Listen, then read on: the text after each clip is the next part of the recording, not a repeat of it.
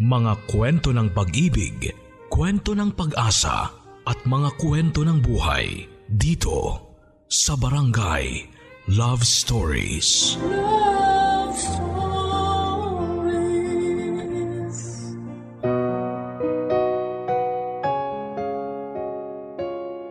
You and Me Against the World. Karaniwan ay sa mga libro, pelikula at teleserye lamang natin nababasa at napapanood ang ganitong klase ng pag-iibigan. Kung saan ang dalawang taong nagmamahalan ay pilit na pinaghihiwalay ng mga taong nasa paligid nila. Pero ibahin ninyo ang nangyari sa ating kabarangay ngayong araw na si Gwen dahil siya mismo ang nakaranas ng ganitong klase ng love story. Kung ano ang nangyari, ito ang dapat ninyong abangan dito lamang sa mga kwento ng pag-ibig, buhay at pag-asa sa nangungunang Barangay Love Stories. Dear Papa Dudut, Magandang araw po sa inyong lahat Papa Dudut. Tawagin niyo na lamang po ako sa pangalang Gwen, 20 years old at isang pastry chef sa bake shop na pagmamayari mismo ng aming pamilya. Isa po ako sa mga avid listener ng inyong programa mula sa Marikina. Only child po ako papadudot. Na bata pa lamang ay ini-spoil na ng mga magulang. HR manager po ang nanay ko samantalang dating chef sa isang hotel naman ang tatay ko na siyang pinagmanahan ko ng husay ko sa pagluluto sa kusina. Masasabi ko maganda naman ang naging buhay ko sa aking pagtanda papadudot. Hindi namin pinoproblema ang pera dahil parehong masipag ang mga magulang ko at ako lang naman ang nag-iisa nilang anak na pinagkakagasosan. Wala rin kaming problema sa tirahan dahil minana ng tatay ko ang family house ng kanilang pamilya. Wala ding problema sa future ko dahil obviously ay nakapagtapos ako ng pag-aaral at sa murang edad ay ako na ang namamahala sa family business namin. Ganon pa man, ang inakala kong perfect family ay hindi pala ganon kaperpekto. Inakala kong tahimik at maayos na ang buhay ng aming pamilya. Ang totoo ay hindi lamang pala ako aware sa mga problemang pilit na tinatago mula sa akin ng mga magulang ko. Hindi ko alam na matagal na palang may hindi pagkakaintindihan ng nanay at tatay ko. Nagsimula ang lahat nang mapansin kong hindi nagkikibuan ang dalawa kong magulang. Hindi ko ito pinansin noong una dahil baka may kaunting tampuhan lamang sila na normal lamang na nangyayari sa mag-asawa. Pero sa mga sumunod na araw ay maya-maya na ang naririnig kong sigawan at palitan nila ng masasakit na salita. Masakit para sa akin na makita ang dalawang mahal ko sa buhay na nag-aaway. Pero ang mas masakit pa rito ay wala akong magawa para sa kanila dahil ayaw nila akong idamay sa kung anuman ang pinag-aawayan nilang mag-asawa. Nang minsang maaga akong umuwi mula sa bake shop ay naabutan kong nagsisigawan ang aking mga magulang. Na agad ding natapos nang makita nila ako. Halos araw-araw na sila na nag-aaway noon at doon ay pareho ko na silang kinumpronta. Ang hindi ko alam ay yun na pala ang huling araw na makakasama ko ang nanay ko papadudot.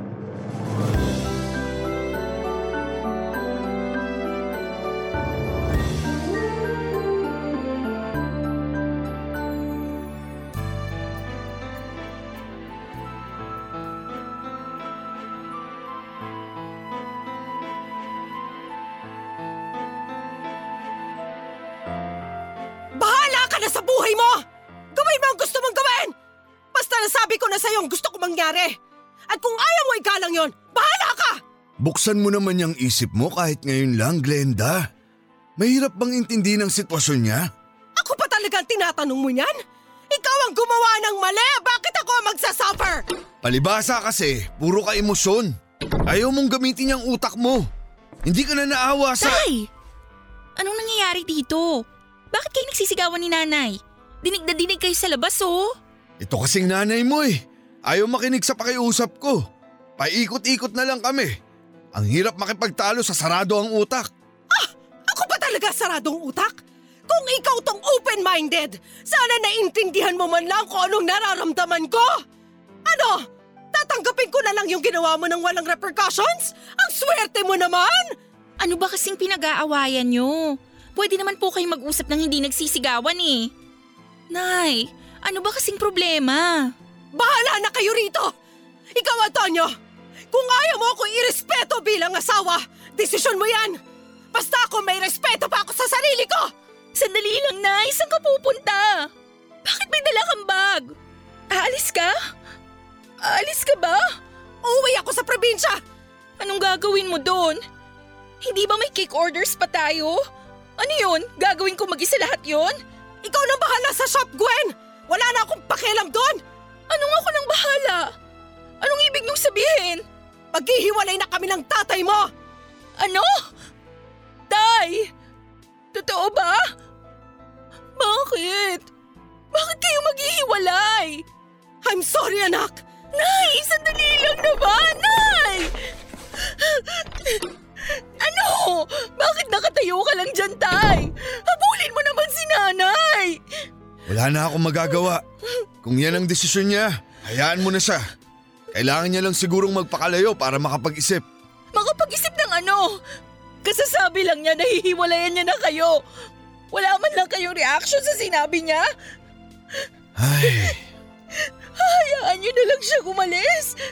Ano bang pinag-awayan niyo kasi? Tungkol saan ba yan? Hindi na ba pwedeng maayos yan? alam mo Gwen, wag mo na lang alamin. Hindi lahat ng bagay kailangang may eksplanasyon. Pero sa pagkakataong to, kailangan ko po ng explanation. Iiwan tayo ni nanay. Hindi ba big deal sa inyo yon? Bakit kung umasta kayo parang tanggap nyo na ang nangyayari? Hindi nyo na ba mahal si nanay? Alam mo kung gaano ko kamahal ang nanay mo. So bakit? Bakit nyo siya hinayaang umalis? Desisyon niya yun. Kailangan nating respeto ang desisyon niya. Hindi nyo man lang ako inisip. Ako, na anak nyo, hindi nyo man lang inisip kung anong mararamdaman ko. Sobrang selfish nyo naman. Ang selfish-selfish nyo! Teka, Gwen! Saan ka pupunta? Anak naman! Kung ayaw niyong pigilan si nanay, ako ang gagawa!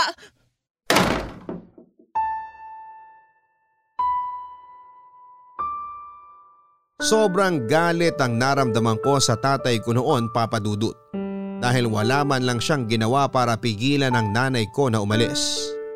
Pinanood lamang niya itong lumabas ng bahay at pinabayaang magiba ang dating perpekto naming pamilya. Noong bata kasi ako papadudot ay sobrang laki ng paghanga ko sa mga magulang ko. Pareho silang mabait, maunawain at parang mga teenager kong magkulitan. Nasanay ako sa kanilang dalawa na makitang sobrang strong ng bond nila sa isa't isa. Fresh pa sa memorya ko kung gaano ka-protective si tatay kay nanay at kung gaano naman kaalaga si nanay kay tatay. Para silang tipikal na magulang na mga bida sa teleserye. Kaya naman laking gulat ko nang gano'n na lang ang naging reaksyon ni tatay nang mag-decide si nanay na iwan na kami. Dahil sa mga nangyari ay medyo lumayo ang loob ko sa tatay ko papadudot. Tuwing kinakausap niya ako ay karaniwang oo at hindi lamang ang sinasagot ko. Minsan ay kibit balikat na nga lang ang response ko sa tuwing sinusubukan niya akong kausapin. Sobrang laki kasi ng tampo ko sa kanila noon ni nanay papadudot. Dahil hindi man lang nila sinubukang ayusin ang relasyon nila para sa akin. Nag-give up na lang silang dalawa ng basta na hindi man lang iniisip kung ano ang mararamdaman ko. Nakailang tawag din ako noon sa nanay ko papadudot para kumbinsihin siyang umuwi na sa amin. Nasa probinsya na siya noon at pansamantalang bumalik sa kanyang mga magulang. Kung ano-anong klase ng pagmamakaawa na noon ay ginawa ko na kay nanay para lamang bumalik siya. Pero kahit na anong sabihin ko ay buo na talaga ang desisyon niya. Nahiwalayan na si tatay papadudot. Ito ang dahilan kung bakit mas lumala pa ang galit ko sa aking ama.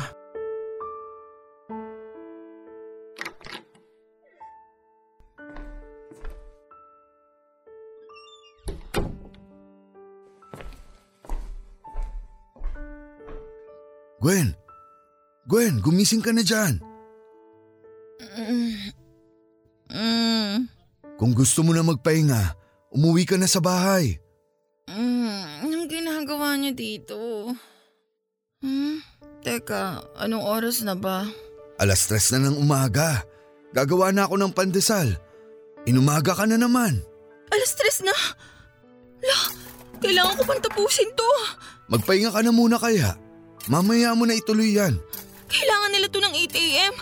Tapos may isa pa akong cake for 2pm. Ano ba kasing ginawa mo at inabot ka na ng ganitong oras? Anong ginawa ko? Nakita niyo po ba yung 3-year wedding cake sa likod niyo? Ginawa ko yan kasi 7am ang pickup tapos gumawa rin ako ng tatlong birthday cake. Customized yun. Tsaka limang bento cake. Yun po ang ginawa ko kaya ako inumaga. Mga orders yan na dapat gagawin namin ni nanay. Kailangan mo ba ng tulong? Ay hindi na po. Patapos na ako. Di ko na kailangan ng tulong. Gwen naman, hanggang ngayon ba galit ka pa rin sa nangyari? Intindihin mo na lang kami ng nanay mo. Sana din po naiintindihan niyo rin ako ni nanay kung bakit ako nagkakaganito. Masyado ka pa kasing bata para malaman ng totoo. Baka hindi mo pa maintindihan ang mga nangyayari. Tay, 22 years old na ako. Anong tingin niyo sa akin? 10 years old na hindi marunong umintindi? Maiintindihan ko sana kayo eh kung simula pa lang, in-explain niyo na sa akin kung ba't kayo naghiwalay ni nanay. Eh di sana baka nakatulong pa ako sa problema niyong dalawa. Maniwala ka sa akin. Wala kang magagawa sa problema namin ng nanay mo. Eh di wala na kung wala. Bahala kayo dyan. Hindi na kita aabalahin para matapos mo na yan. Nagluto ako ng almusal sa bahay. Kumain ka bago ka matulog pagka uwi mo mamaya. May iba ba kayong babae? Ha? Anong sabi mo? Ulitin mo nga yung sinabi mo. Isa lang naman ang rason kung bakit naghihiwalay ang mag-asawa eh. Dahil sa third party. Kung nahihiyaman kayong sabihin na naghiwalay kayo ni nanay dahil sa ibang babae, dapat lang. Wala akong babae. Gwen, hindi ko gagawin yan sa nanay mo. Sa tagal ng pinagsamahan naming dalawa, siya lang ang babaeng minahal ko simula nung ikinasal kami. Saan nang galing yan? Talagang pumasok sa isip mo na magkakaroon ako ng babae? Ganyan na ba ang tingin mo sa akin ngayon? Eh ano ba kasi ang rason? Kung hindi ibang babae, ano? Ibang lalaki? Si nanay ang may kabit, ganun? Gwen, ayusin mo yung pananalita mo ha. Mga magulang mo kami. Anak niyo ako. May karapatan din akong malaman kung anong nangyayari sa pamilyang to. Alam niyo ba kung gaano kasakit para sa akin na pumili sa inyo kung sinong kakampihan? Actually, wala nga dapat akong kampihan sa inyo eh. Kasi ni isa sa inyo, hindi nyo iniisip kung anong mararamdaman ko. Itigil na natin tong usapan na to. Marami pa akong gagawin at marami ka pang kailangang tapusin. Pag-usapan natin to kung kailan pwede na. Kailan nga ba? Kung kailan huli na lahat? Maiwan na kita dyan para matapos mo na yung ginagawa mo. Kung nandito lang talaga si nanay, kanina pa sana kami tapos eh. Masarap na dapat ang tulog ko ngayon. Palibhasa, binigyan ako ng mga selfish na magulang. Itigil mo na yan, Gwen. Wala nang magbabago kahit ano pang gawin mo. Gagawin ko talaga kung anong gusto kong gawin.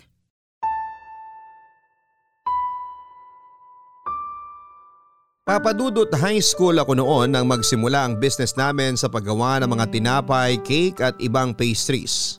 Aksidente lamang itong nabuo nang minsang magpagawa si nanay kay tatay ng cake na dinala niya sa kanilang batch reunion. Marami ang nagkagusto sa cake na gawa ni tatay. At doon na nga naisipan ng mga magulang ko na kumuha ng orders ng mga cake hanggang sa kumalat ito online. Nagboom ang business na yon ng mga magulang ko hanggang sa naisipan nilang magdagdag ng mga tinapay at iba't iba pang klase ng pastries. Sa kanila ako na-inspire kung bakit ako kumuha ng culinary arts. Kasabay ko ay inaral din ng nanay ko ang cake making. Pagka-graduate ko ay nagtag team na kami noon ni nanay sa paggawa ng cake samantalang si tatay naman ang natoka sa mga tinapay. Hanggang sa ngayon ay going strong pa rin ang family business namin papadudot. Sa katunayan nga, noong Christmas at New Year ng 2020 ay umabot ng mahigit isang daang cake ang ginawa namin. Parang ito na rin ang naging bonding time naming pamilya na siyang nami-miss ko ngayon. Dahil hindi na kami buo. Wala na si nanay na partner ko sa puyatan sa pagbibake at pagde-decorate ng cake. Nang mawala si nanay ay damang-dama ko ang kakulangan ng pamilya namin. Nadoble ang trabaho ko sa shop Kung dati ay inaabot kami ng alauna ng madaling araw sa pagtapos ng mga orders, ngayon ay inaabutan na ako ng pagsikat ng araw. Ang malala pa rito si tatay na tanging kasama ko sa shop ay hindi ko pa pinapansin. Hindi ko ma-explain kung gaano ang lungkot na nararamdaman ko sa pagkabuwag ng pamilya namin papadudot. Pero ang lungkot na dinadamdam ko noon ay napawi sa pagdating ng isang taong hindi ko inaasahan na makikilala ko sa buhay ko. Walang iba kung hindi si Luis Papadudut. Late ako nagpunta sa shop noon papadudot dahil wala naman akong gaanong orders nang madatnang ko ang tatay ko na nagsasalita ng mag-isa. Akala ko noon ay nababaliw na siya kasi wala namang kaming customer sa shop ng oras na yon at mag-isa lamang siya sa may counter. Pagpasok ko sa kusina ay nagulat ako ng isang binata at nadatnang ko na nakaupo sa harap ng oven at pinagmamasda ng mga pandesal na nasa loob nito. Litong lito akong napatingin sa tatay ko para maghanap ng kasagutan. Agad naman niya akong ipinakilala sa binata na ang pangalan ay Luis. Mas matanda siya sa akin at kinuha siya ng tatay ko bilang all-around boy na makakatuwang namin sa trabaho. Nung una ay skeptic ako dahil hindi naman po sa pagiging judgmental pero mukha siyang tambay sa kanto na nag-aabang ng makakainuman. Parang wala siyang kaalam-alam sa paggawa ng tinapay o kung anuman. Ayon kay tatay ay sa Pampanga pa nakatira si Luis. Anak daw siya ng dating kaibigan ni tatay na kamakailan lang ay namatay na. Uli lang lubos na raw at wala ng ibang pamilya na matutuluyan. Nag-offer si tatay na sa amin na muna siya pansamantalang tumira at kapalit nito ay ang magtrabaho siya sa shop. Naisipan daw niyang kunin si Luis bilang katuwang sa shop dahil sa mga nasabi ko na mas bumigat ang trabaho ko nang iwan kami ni nanay. Kahit na wala pa akong gaanong tiwala kay Luis ay nakahinga ako papadudot. Na meron kaming bagong makakasama sa shop. Hindi na rin kasi healthy ang pagpupuyat ko noon. At isa pa'y magandang may bagong mukha ako na makakausap sa shop dahil hindi ko pa iniimik masyado noon si tatay. Gwen, tapos na ako rito. Baka may maitulong ako dyan. Wala ka na bang gagawin? Pasuyo na lang ako rito. Pakihugasan na lang itong mga natapos na para magamit ko ulit mamaya. O sige, ako nang bahala. Mukhang magpupuyat ka na naman ngayon ah. Kaya nga eh. Weekend kasi bukas maraming celebrations. Usually kasi Sabado at Linggo mga araw nagabundok ang orders dito. Bakit? Hindi ba pwedeng gumawa ka na lang mas maaga para hindi ka gahol sa oras? Di pwede eh. Nakilala tong shop natin na fresh ang mga gawa kaya kailangan nating i-maintain ang reputation na yon. Ah, ganun ba? Eh ikaw, kumusta naman ang trabaho mo rito so far? Masaya. Ang dami kong natutunan. Maraming recipe ng tatay mong tinuro niya sa akin. Uy, baka mamaya magpatayo ka na rin ng sarili mong bakery ah. Hindi naman. Natutuwa lang ako na pinagkatiwalaan ka agad ako ng tatay mo sa mga recipe nyo kahit na bago lang ako rito. Eh paano nga ba kayo nagkakilala ni tatay? Taga Pampanga ka, di ba? Oo. Lumipat kami ng Pampanga nung pinagbubuntis ako ni nanay. Magkaibigan daw ang nanay ko at tatay mo eh. Kaso matagal na silang walang balita sa isa't isa. Hindi ko nga alam na marami palang kaibigan si nanay eh. Nagulat na nga lang ako nung nagsidatingan sila sa burol niya. Baka mag-schoolmate sila. Ewan ko lang. Sa pagkakaalam ko eh, hindi naman nakapagtapos ng college si nanay. Mabuti nga nung dumalaw sila sa bahay. Sakto naghahanap ang tatay mo na makakasama niyo sa shop bilang stay-in. Wala rin naman ako mapupuntahan kaya pinatus ko na. Kung hindi mo mamasamain ha, ano bang nangyari sa nanay mo? Inatake sa puso. Ay, I'm sorry. Kasalanan din naman niya eh. Naging pabaya siya sa sarili niya. Alam na nga niyang mahina ang puso niya. Sige pa rin siya sa bisyo. Sigarilyo, alak, sugal. Inako na ata niya lahat ng masamang bisyo sa mundo eh. Kung nakita mo lang sana kung anong itsura niya na nabubuhay pa siya. Daig pa niyang 80 anyos kahit na magsi-50 pa lang siya. Eh yung tatay mo? Ipinanganak na akong walang tatay eh. Ang sabi, hindi raw kayang panindigan ng tatay ko ang nanay ko. Sa totoo lang, baka nga hindi pa alam ni nanay kung sinong ama ko eh. Medyo marami rin kasing lalaki si nanay nung kabataan niya. Ang totoo niyan, may dalawa pa akong kapatid sa ibang lalaki. Yun nga lang, kinuha sila ng tatay nila kasi nga hindi sila kayang buhayin ni nanay. Wala na ba kayong ibang mga kamag-anak? Hindi ko alam. Meron siguro pero hindi naman sila nababanggit ni nanay. Kaming dalawa na lang talaga magkasama hanggang sa mamatay siya. Siya lang ang tanging kadugo na nakilala ko. Bakit kaya ganun, no? May mga magulang talaga na hindi inaalala yung magiging kapakanan ng mga anak nila. Hindi nila naiisip na bawat desisyon na ginagawa nila, apektado ang anak nila. Sa kanila nakasalalay ang future ng mga bata. Pero bakit kaya hindi nila maisip yun? Tao lang din naman kasi sila. May kahinaan, marunong magkamali. Ang tingin kasi natin sa mga magulang natin, superhero. Nasanay kasi tayo na silang nag-aalaga sa atin, sa kanila tayo tumatakbo kapag may problema tayo, nasa kanila lahat ng solusyon. Pero habang tumatanda tayo, marirealize natin na hindi pala sila katulad ng iniisip natin. May sarili rin silang problema. May sariling buhay na kailangang ayusin. Pero kahit na, nung araw na ipinanganak tayo, automatic na parte na tayo ng buhay nila. So dapat lahat ng ginagawa nila, iniisip nila kung anong kalalagyan natin. Hindi ka ba galit sa nanay mo dahil ganitong naging sitwasyon mo ngayon? Ako? Hindi. Nanay ko pa rin yun eh. Kahit gastusin niya sa alak at yosi ang kakarampot na sahod ko, okay lang. Kahit hindi ako nakapag-aral, kahit lumaki akong hirap sa buhay, napagkaitan ng kabataan, hindi ko siya sinisi. Alam mo kung bakit? Kasi siya ang nasa tabi ko nung panahong wala pa akong laban sa mundo. Siya nagpakain sa akin, nagbihis, nagturo kung paano maging tao. Hindi man masarap ang pagkain, hindi man maganda ang damit, hindi man ganong maayos ang naging pagpapalaki sa akin, hindi niya naman ako iniwan. Magpakailanman ba to? Grabe, naiyak ako sa kwento mo ah. Ikaw kasi, kung ano-ano pinagtatanong mo. Sige na, balik na tayo sa trabaho. Pagkatapos mo dyan, umuwi ka na. Kasi maaga pa kayo ni tatay bukas. Ah, I mean, mamaya pala kasi pasado alas 12 na pala.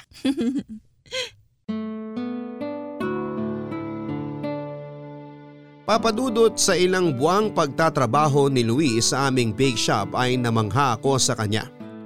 Sa araw-araw na pagsasama namin ay unti-unti niyang binago ang first impression ko sa kanya at pinatunayan niyang mali ang judgment ko sa kanya. Mabilis magtrabaho si Luis. Mabilis din siyang matuto. Isang buwan pa lamang ay marunong na siyang mag-bake ng cake at gumawa ng mga tinapay. Katulad ng sinabi ni tatay ay naging all around siya hindi lang sa shop, kung hindi maging sa bahay. Siya minsan na nagdi-deliver ng mga order, tagabili ng ingredients at kung minsan ay katuwang ko sa pagluluto lalo na tuwing tambak kami ng orders. Masasabi kong jack of all trades si Luis dahil napakalawak ng kaalaman niya sa mga bagay-bagay. Dahil na rin siguro sa background nito at ang mga masasalimuot na karanasan niya sa kanyang nakaraan. Nasubukan na niyang magtrabaho sa fast food kaya basic na sa kanya ang uh, maging under pressure. Naging construction worker na rin siya kaya ang mga sako-sakong harina ng weekly niyang binibitbit ay wala ng kaso sa kanya. Naranasan na rin niyang magtrabaho bilang tricycle driver, kargador sa palengke at maging pagtitinda ng balut ay pinasok na rin niya para lamang magkaroon ng panglaman sa tiyan. Hindi lamang po ako ang namangha kay Luis Papadudut dahil maging ang tatay ko ay bilib na bilib din kay Luis.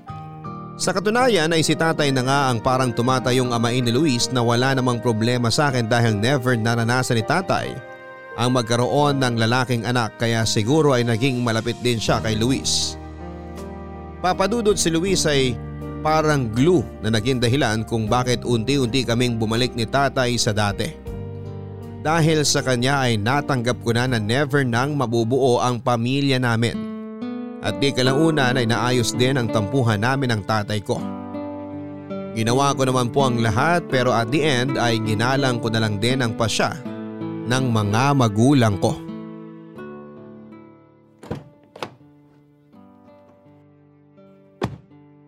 Okay na. Nakaset up na lahat. Siniguro mo bang walang matutumba sa mga cake? Wala na tayong time na mag-ayos kung masisira ha? Huwag ka mag-alala, nakaayos na lahat. Safe na safe ang mga cake mo. Sige na, tara na, late na tayo. Kanina pa nagsimula yung kasal, hinahanap na tayo sa reception eh. Malayo ba yung lugar? 15 minutes. Malapit lang pala. Bakit? Nagmamadali ka ba? Ako kasi magbabantay sa shop mamaya. May pupuntahan daw tatay mo. Ah, okay. Basta ako matutulog ako mamaya. Wala pa akong tulog eh, grabe. Pagod ako sa gustong cake ng client. Ang daming cheche bureche. Pero sulit naman kasi hindi sila kuripot. Pinatos agad yung first price ko, hindi na tumawad. Ganun ang magandang customer. Ang saya mo ngayon ah. Siyempre, makakatulog na ako mamaya no. Matanong ko lang. Napansin ko lang to ah. Pero bakit parang hindi kayo gano'n nagpapansin ng tatay mo? Sa tagal mo na sa amin, ngayon mo lang napansin yan. Ngayon ko lang tinanong pero Matagal ko na napapansin. Mahabang kwento. Sabihin na lang natin na may ginawa siyang mali na hanggang ngayon eh hindi pa niya na ipapaliwanag sa akin. Pwede ko bang malaman kung anong nagawa niya? Teka, kinukuntsaba ka ba ni tatay para tsikahin ako tungkol dyan? Hindi, hindi. Na-curious lang ako kasi dadalawa na nga lang kayo. Kayo na nga lang itong magkasama tapos hindi ba kayo nag-iimikan? Bago ka dumating, naghiwalay sila ni nanay. Kaya ka galit sa tatay mo? Oo. Eh sa nanay mo, hindi ka galit? Hindi naman talaga ako galit sa kanila. Masyadong strong yung word na galit eh. Sabihin na lang natin na may tampo ako sa kanila. Pero mas malaki ang tampo ko kay tatay. Kasi wala siyang ginawa para pigilang umalis si nanay eh. Siya ang padre di pamilya. Dapat siyang gumawa ng paraan para mabuo kami pero wala eh. Bigla na lang siyang nag-give up ng wala man lang ginagawang effort. Baka naman matagal na nilang sinusubukang isalbang relasyon nila. Pero hindi mo lang napapansin kasi nga ayaw kang idami sa problema nila. Minsan kasi, dumarating tayo sa puntong kahit anong gawin natin, mahirap na talagang ayusin ang isang bagay na nasira na. Baka na-realize nila na hiwalayan na lang talaga ang pinakamagandang solusyon. Alam mo, wala pa akong tulog kaya irritable ako ngayon. Luis ha, huwag na nating pag-usapan yan.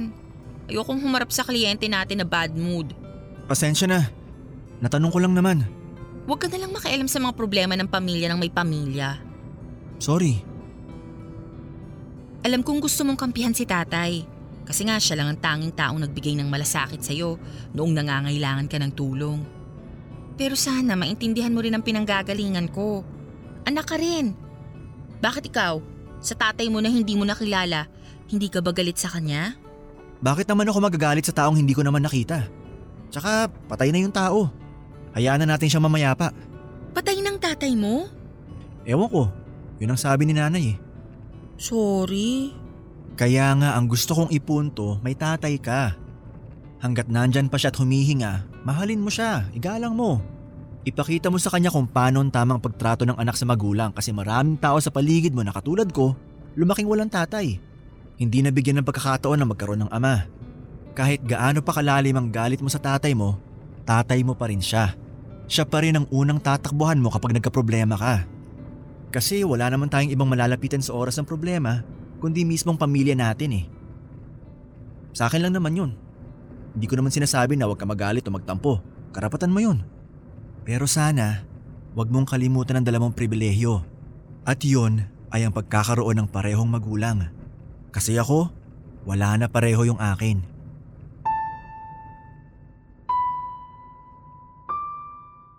Papadudod sa mga unang buwan ng pagsasama namin ni Luis ay mabilis kaming nag-jive. Palabiro kasi siyang tao pero alam niya kung saan niya ilulugar ang mga biro niya. Sa maikling panahon ng pagsasama namin ay basang-basa na niya ang mga galaw ko. Tuwing naiirita ako ay palagi siyang bumabanat ng mga joke na sa sobrang corny ay mapapatawa ka na lang. Kapag napapansin niyang pagod na ako ay siya na ang nagvo-volunteer na tumulong para mabawasan ang trabaho ko. Para bang siya ang pumupuno ng mga araw na tingin ko ay hindi ako buo. Maliban sa mga nabanggit ko ay marami din po akong natutunan mula kay Luis. Mga bagay na hindi karaniwang itinuturo sa paaralan pero kailangan natin sa buhay. At kahit na hindi siya nakapagtapos at walang maipagmamayabang na diploma ay street smart si Luis. Marunong siyang humarap sa mga araw-araw na problema at bawat suliranin ay lagi siyang merong dalang solusyon.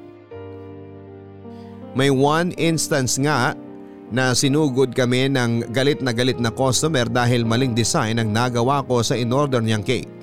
Halos maiyak na ako noon sa harap ng customer nang bigla akong ni-rescue ni Luis. Siya ang kumausap sa customer at gumawa ng solusyon sa problema namin. Doon ko nga na-realize na sobrang mali ang naging first judgment ko sa kanya noon na mukhang tambay na naghihintay lang ng kainuman. Binabawi ko na po ang sinabi kong yon, Papa Dudut. Dahil ang totoong Luis ay isang empath. Ang katangian niyang ito ang dahilan kung bakit kayang-kaya niyang i-assess ang mga bagay-bagay upang agad na marisolba. May tinatago siyang talino papadudot at bukod pa doon ay aaminin ko na kapag nabibihisan siya at naging presentable ay may tinatago rin pala siyang karisma. Napaisip nga ako noon na kung sino man ang babaeng iibigin ni Luis ay sobrang swerte niya dahil parang na kay Luis na ang lahat.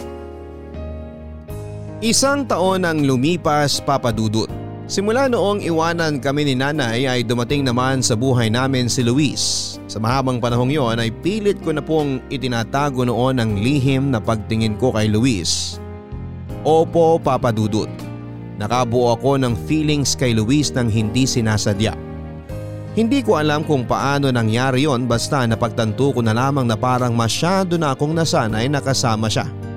At ayokong dumating ang araw na iwan niya kami ni tatay. Sa pagsasama kasi namin ni Luis Papadudot ay ibinigay niya sa akin ang comfort na hindi ko inakalang kailangan ko pala. Kahit na hindi naman niya obligasyon ay alagang alaga niya ako. Pinoprotektahan niya ako sa mga bagay na maaaring makasakit sa akin. Physically man o emotionally. Maliban dito ay siya na rin ang palagi nagbibigay saya sa mga araw ko.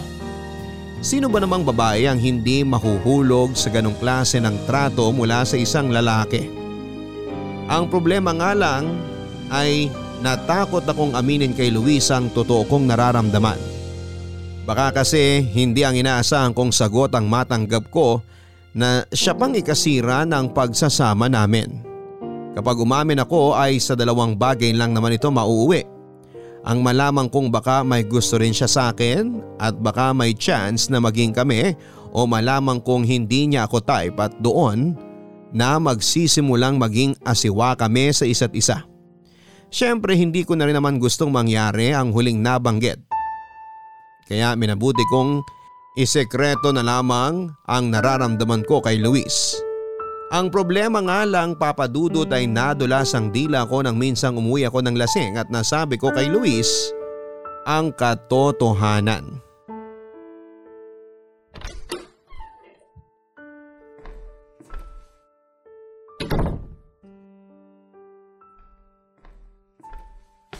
Gwen, ikaw ba yan? Kauwi mo pa lang? Oo, ikaw pala. Shh! Huwag kang maingay. Baka magising si tatay. Kanina pagising ng tatay mo. Pasalamat ka na sa shop na siya ngayon. Anong oras na ba?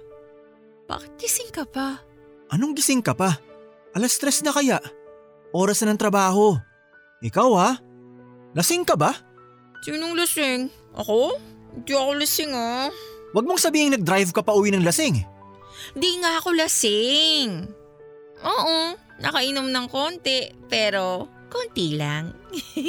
Tsaka nagpahatid ako sa kaibigan ko. Huwag ka magkalala. Teka, ba't ganyan ang mga tanong mo? Bakit? Boyfriend ba kita? Bakit? Boyfriend lang ba pwede magtanong yan sa'yo? Siyempre nag-aalala ako. Bakit ka nag-aalala? Bakit naman hindi? Type mo ko, no? Alam mo, magpahinga ka na. Kung ano-ano na pinagsasabi mo. Kasi gusto kita.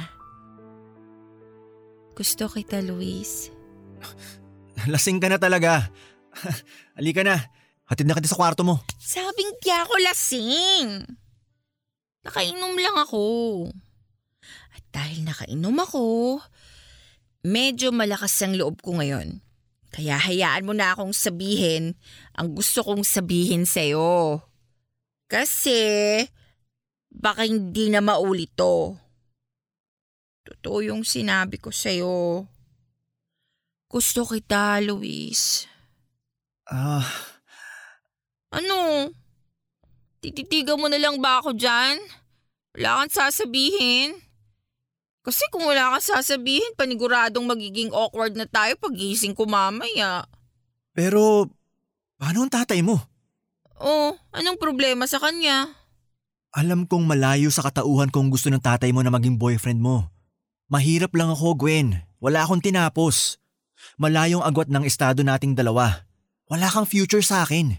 Di mo pa nga ako sinasagot, problema mo na yung future natin. Ah, oo. May gusto rin ako sa'yo, Gwen, pero...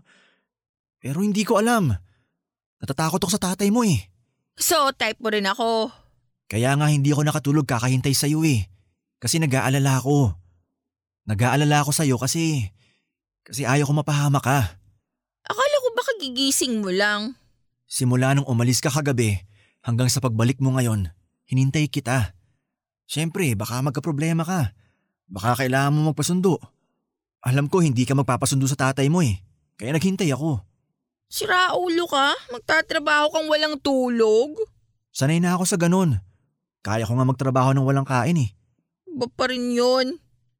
Pero, mabalik tayo sa tanong ko. Paano ang tatay mo? Huwag mo na siyang problemahin. Matanda na ako para magdesisyon para sa sarili ko. Mamahalin ko ang taong gusto kong mahalin kahit saan pa siya galing. Hmm, anong iningiti-ngiti mo dyan? Wala. Natutuwa lang ako. Akala ko hanggang MU lang ako sa'yo eh. MU? Mutual understanding? Hindi. Mag-isang umiibig. Akalain mo? May gusto rin pala sa akin ng isang Gwen? Promise, hindi to usapang lasing ha? Sabi ko naman sa iyo eh, hindi ako lasing. So, kung gusto mo ko, gusto rin kita. Anong status natin ngayon? Eh kung gusto mo, rekta na. Ano, tayo na? Bilis naman! Ligawan mo naman ako.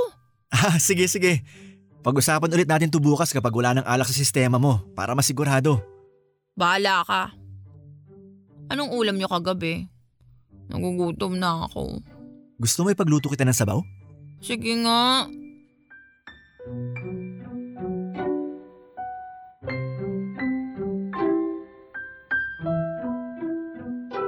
Papadudot after ng naging confession ko kay Luis ay medyo pinakiramdaman namin ang isa't isa. Pero nang mga panahon na yon ay agad kong napansin ang pagbabago sa ugali ni Luis. Mas naging sweet siya sa akin, clingy at mas protective. Hanggang sa nagsimula na nga niya po akong ligawan. Hindi ko naman po pinahirapan pa si Luis sa kanyang panliligaw. Sinagot ko din siya kaagad at pumasok kaming dalawa sa isang tagong relasyon papadudot. Thrilling din pala ang magkaroon ng secret relationship dahil nabibigyan ito ng excitement ang pagsasama naming dalawa ni Luis. Mabuti na lamang at nakatira kami sa isang bubong kaya hindi na kami nahirapang pang magkita. Dahil isang katok lang sa kwarto ang kailangang gawin, isa pa ay hindi naman namin kailangang magrason kay tatay kung bakit kami magkasama dahil nasanay na rin si tatay na makita kaming palaging magkasama ni Luis. Tuwing kasama namin si tatay ay parang magkaibigan lamang ang turingan naming dalawa ni Luis. Pero kapag nasolo na namin ang isa't isa ay doon na kami nagiging sweet na dalawa. Tumagal ng mahigit apat na buwan ang tagong relasyon namin ang walang kaproble-problema. Kaso nga lang ika nga nila papadudot ay walang lihim na hindi nabubunyag. Naaktuhan kami ni tatay na magkayakap ni Luis. Magkadikit ang mga mukha para sana sa isang kiss. Ang kalat mo naman, dapat steady lang yung kamay mo kasi. Ang hirap naman ito. Balik na lang ako sa pagmamasa ng pandesal. Ay naku, wala ka talagang creativity. Nakakangalay naman pala itong ginagawa mo eh. At least sa pagmamasa, lumalaki muscles ko. Tingnan mo. Oh, Sus! Nagyabang ka pa, eh, wala ka namang muscles. Ikaw na lang mag-icing. Panoorin na lang kita. Baka mamaya pagalitan pa tayo ng umorder niyan kapag pangit ang kinalabasan. Ako na nga. Tamad-tamad mo talaga. Anong klaseng boyfriend ka ayaw mong tulungan yung girlfriend mo? Yakapin na lang kita pagkatapos mo dyan. Ayoko. Gusto ko, yakapin mo na ako ngayon. Ang clingy naman. Halika na nga. Mm. O tama na, nawili ka naman. Baka makita tayo ni tatay dito ah. Wala siya. Namili siya ng arena at asukal. Magpapayakap ka tapos bigla kang aayaw. Ginusto mo to, di ba? Kanina pa may kumakatok sa labas. Anong ginagawa niyong dalawa? Tay! Hayop ka, Luis! Walang iya ka! Tay! Lumayo ka sana ko! Ano sa tingin mo ginagawa mo? W- wala po kaming ginagawang masama. Anong wala? Eh, kitang-kita ko na kaya puskasan ako! Tay, boyfriend ko po si Luis! Walang mali sa ginagawa namin! Boyfriend? Anong kalokohan to? Ma- magpapaliwanag po ako. Hindi kita kinakausap! Lumabas ka na nga muna! May customer sa labas! Huwag po kayo magalit kay Gwen. Ako na lang Nakikinig po. ka ba? Sabi ko, lumabas ka! Mag-uusap kami ng anak ko! S- sige po. Tay, kumalma nga muna kayo!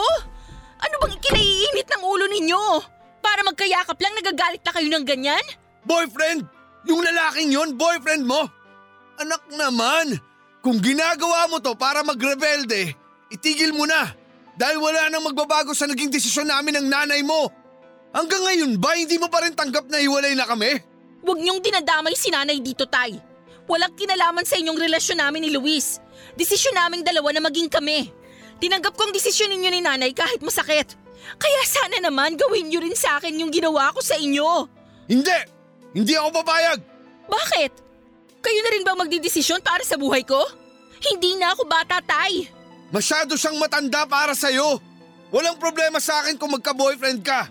Pero humanap ka naman ng ayon sa edad mo. 28 na si Luis. Ikaw, ilang taon ka pa lang? Anong problema dun? Hindi na susukat sa edad ang pagmamahalan ng dalawang tao. Wala siyang tinapos. Gusto mo mag-asawa ng lalaking walang tinapos? Wala siyang tinapos pero pinagkakatiwalaan mo siya, di ba? Kinuha mo siya. Pinatira mo siya sa bahay natin. Kahit wala siyang tinapos. Bakit? Kasi may tiwala kayo sa kanya. Tapos ganyan ang sasabihin niyo sa kanya ngayon? Siguro nga nagkamali ako sa ginawa ko. Pinagkatiwalaan ko siya. Pero tignan mong ginawa niya. Pero huwag kang mag-alala. Itatama ko to. Anong itatama? Huwag niyong sabihin. Paaalisin ko na siya sa bahay natin. Tay naman. Please, nagmamakaawa ako. Huwag niyong gawin to. Mali tong ginagawa niyong dalawa. Nasaan ba ang mali? Hindi ko magets eh. Porkit hindi siya pasok sa standards niyo? Bakit? Kayo ba ang girlfriend niya? Hindi naman, di ba? Ikaw ba ang nagmamahal sa kanya? Tapusin mo na yung ginagawa mo. Mag-uusap lang kami ni Luis. Tay, sandali lang naman!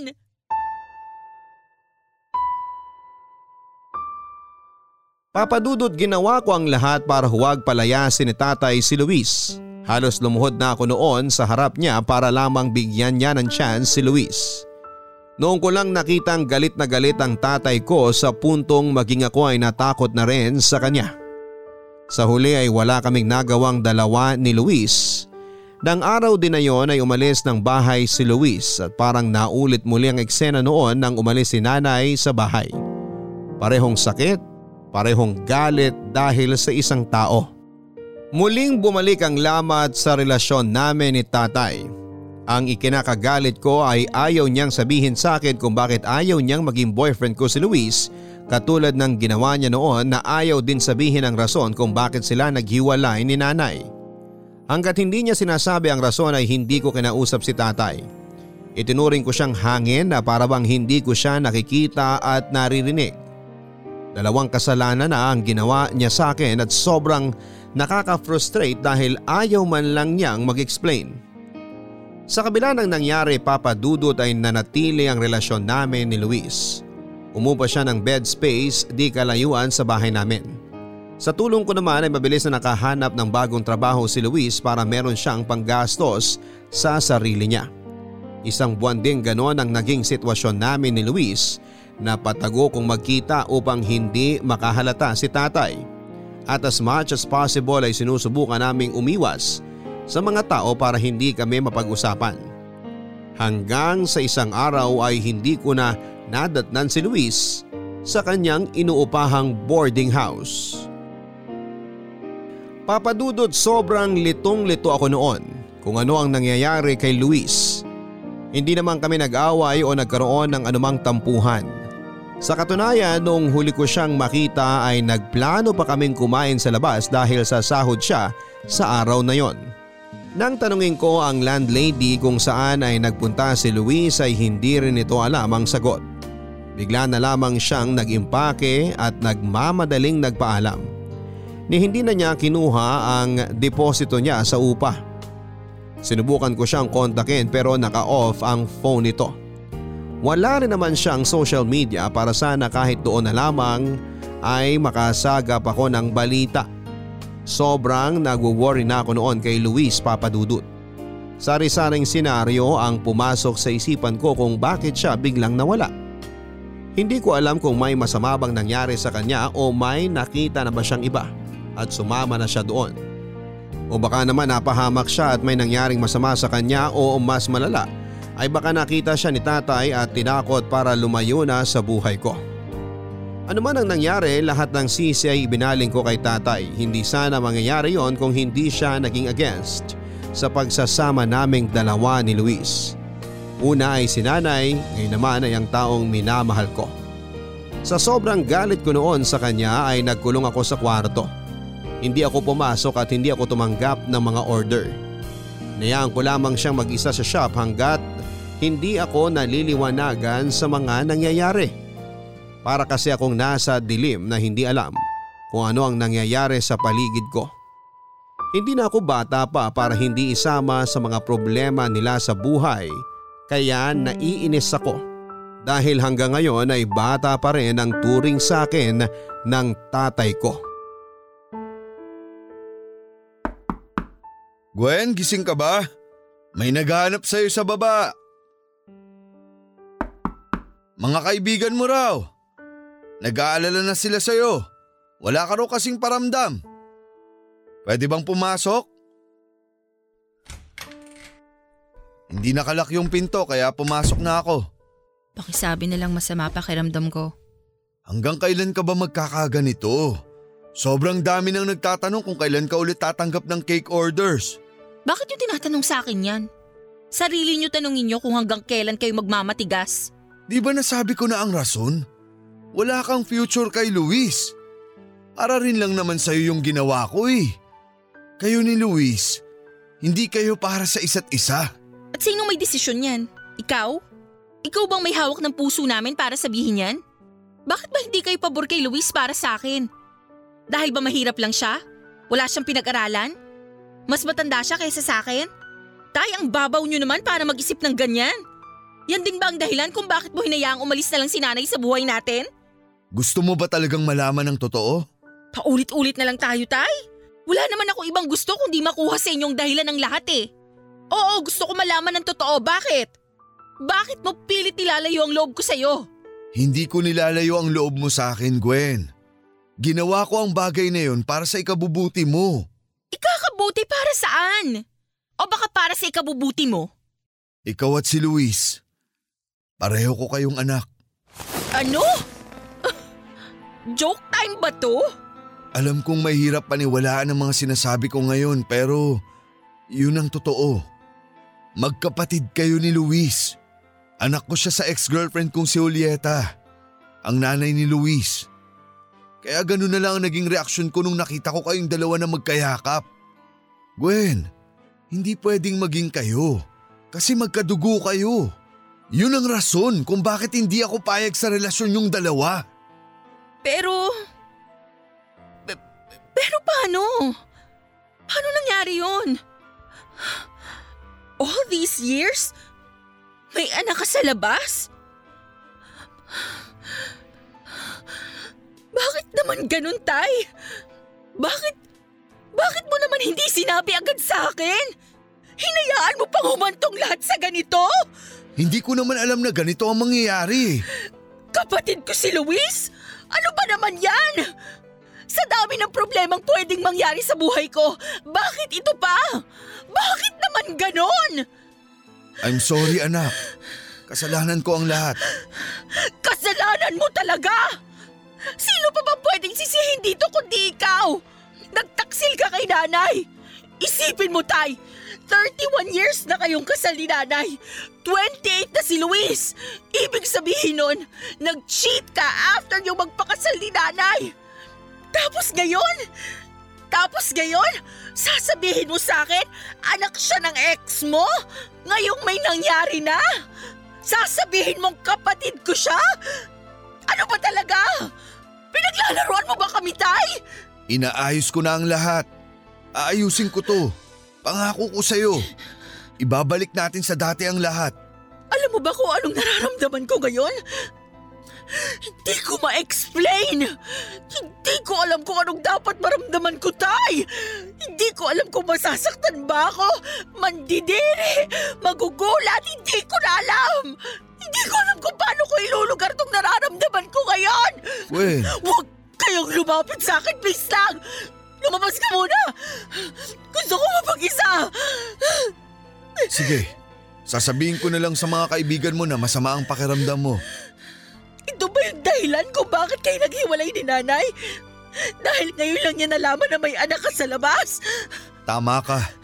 Si Luis din ang dahilan. Ayaw niya Ayoko nang alamin. Huwag ka nang mag-explain. Kung ako si nanay, iiwan din talaga kita. Labas!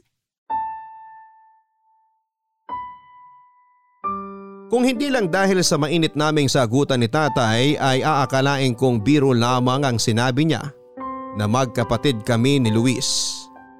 Nung una nga ay inisip kong sinasabi lang niya ang mga bagay na yon para paghiwalayin kaming dalawa. Pero kilala ko ang tatay ko. Makikita sa mukha nito kung nagsisinungaling siya. At ang nakita ko sa mukha niya ng araw na yon ay lungkot. Sobrang bigat ng dibdib ko noon dahil sa mga nalaman ko papadudot. Halo-halong emosyon ang naramdaman ko ng moment na yon. Galit, lungkot, takot at higit sa lahat ay ang pagkalito. Kung paano nangyari yon papadudot. Hindi ko matanggap na si Luis ang lalaking pinakamamahal ko. Ang lalaking pangarap kong mapangasawa at maging ama ng mga anak ko ay kadugo ko pala. Sobrang sakit ang naramdaman ko na mga oras na yon na muntik na ako mawala ng malay. Kung gano'n na lamang ang naramdaman ko, napaisip ako kung ano rin kaya ang naramdaman ni Luis nang nalaman niya ang katotohanan. Yun din siguro ang dahilan kung bakit bigla na lamang siyang umalis sa akin nang walang paalam. Pagkatapos ng mga nalaman ko ay para akong dinapuan ng sakit. Wala akong ganang kumain. Wala akong ganang bumangon sa kama ni ayokong maligo. Gusto ko na lamang noon ang matulog ng diretsyo. Hindi ko na nga maimulat ang mga mata ko sa sobrang pagkamaga nito mula sa kakaiyak. Dumating ako sa puntong wala nang mailabas na luha ang mga mata ko dahil nasagad na ang sakit. Manhid na ako noon papadudot. Ilang linggo ko ring tinakasan ang mundo bago ko naisipang bumalik. Doon muli akong humarap kay tatay para sa kanyang paliwanag at kasabay noon ay isang desisyon ang aking ginawa.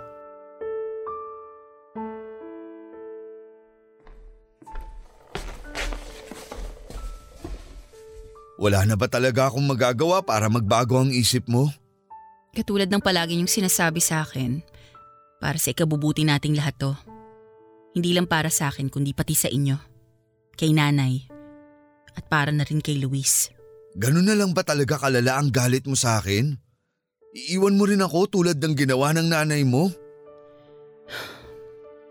Di ko alam kung galit ba tong nararamdaman ko o kung ano man. Hindi ko alam, Tay.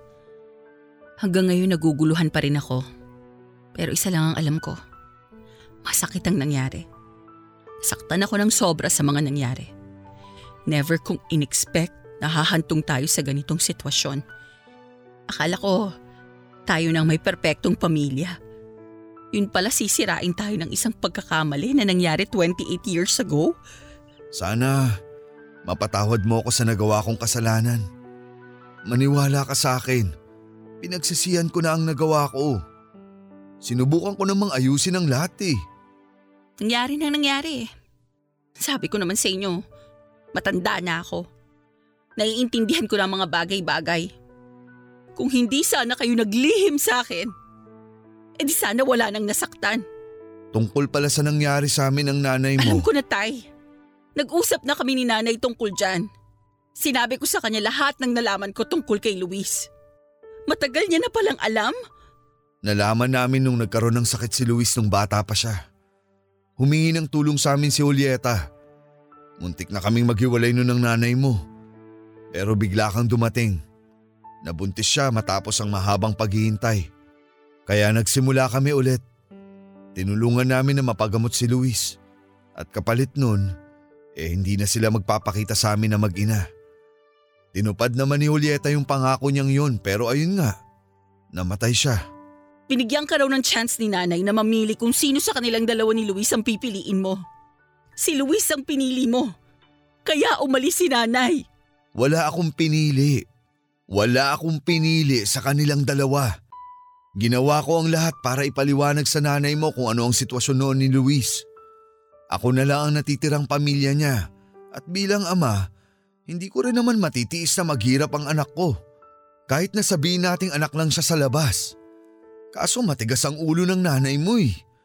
Sabi niya, matanda na si Luis at kaya na niyang tumayo sa sarili niyang paa. Wala eh. Hindi ganun kadali ang buhay ng kapatid mo at walang magulang ang makakatiis nun. Kaya sa uli, ang nanay mo na lang ang nagpaubaya at nagdesisyon na umalis. Alam kong naiintindihan niya ako. Magulang din siya. Naiintindihan ko kayo. Naiintindihan ko rin naman si nanay. At pareho ko kayong gustong kampihan. Pero magkaiba talaga ang pinaglalaban yung dalawa eh. Tay, sana maintindihan nyo. Mag-isa lang si nanay ngayon. Wala siyang kasama. Nawalan siya ng asawa. Nawalan siya ng anak. Habang sinasarili yung mga nagawa ninyong kasalanan. Kaya mabuti nang siya na munang samahan ko para sa ganun. Magkaroon kayo ng chance na makasama si Luis. Gusto mo bang malaman kung nasaan si Luis ngayon? Alam ko kung nasan siya. Huwag na po. Para saan pa? Ayaw mo man lang bang magpaalam sa kanya? Tay, sa nangyari po sa amin, wala na kaming mukhang maihaharap pa sa isa't isa. Hindi ko alam kung ano pang mararamdaman ni Luis ngayon pero ako, hindi ko pa siya kayang makita sa ngayon. Hindi ko kaya. Huwag mo siyang sisihin sa nangyari. Maging siya, wala rin siyang alam. Ngayon lang din niya nalaman ang totoo katulad mo. Biktima lang din siya ng kapabayaang nagawa ko. Huwag na lang natin pag-usapan yan. Gawin mo na lang kung anong dapat mong gawin bilang tatay sa kanya. Bumawi ka sa mga panahong wala ka. Higit sa tirahan, pagkain at pera. Ang kailangan niya ngayon pamilya. At yun ang pareho naming ibibigay ni nanay sa inyo. Oras para bumawi sa isa't isa. Sana balang araw, matanggap niyo rin si Luis. Araw-araw ko yung ipinapanalangin na sana mabuo ulit tayo bilang isang pamilya. Darating din tayo dyan, Tay. Oh, ayan na yata ang nanay mo. Sinusundo ka na. Maiwan ko na kayo. Alis na ako. Amin na yung gamit mo. Iatid na kita.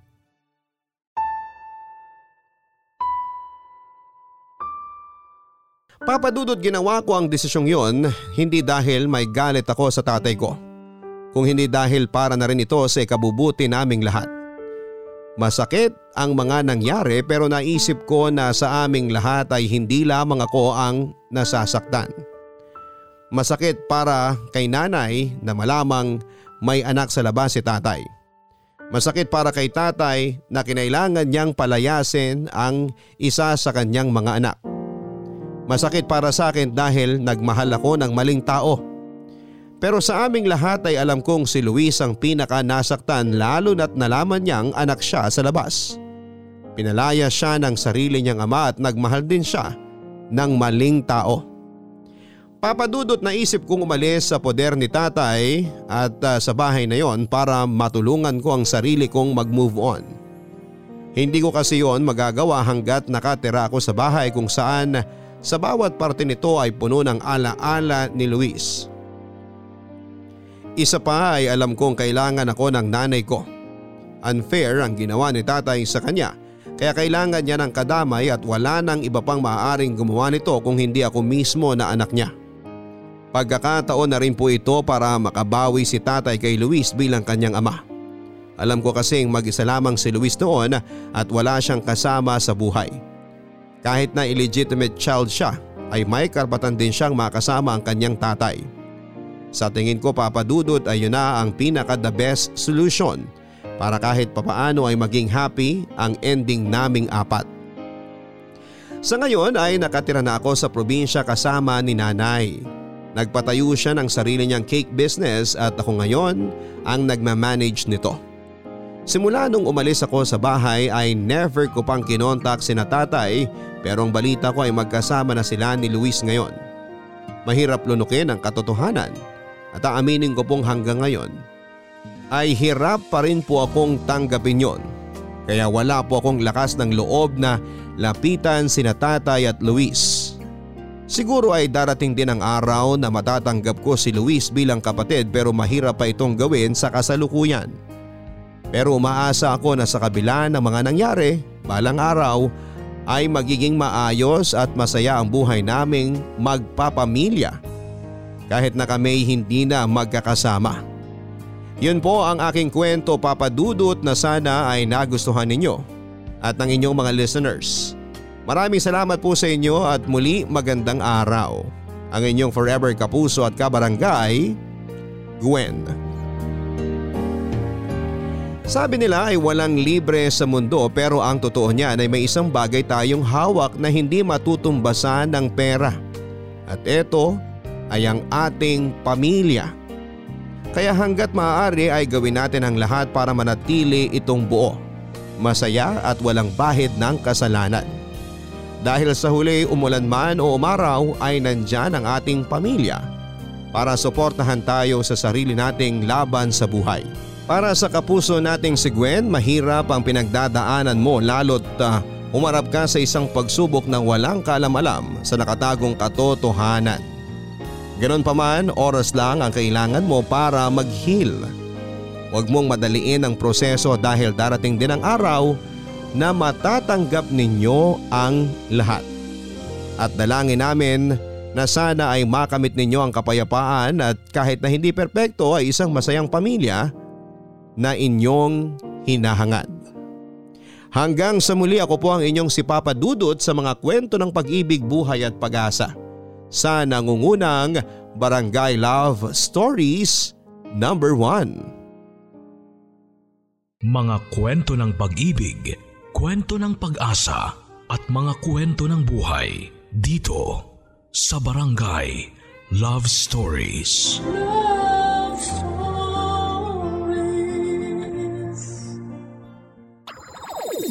Nagustuhan ng iyong napakinggan? Ituloy yan via live stream sa www.gmanetwork.com/radio.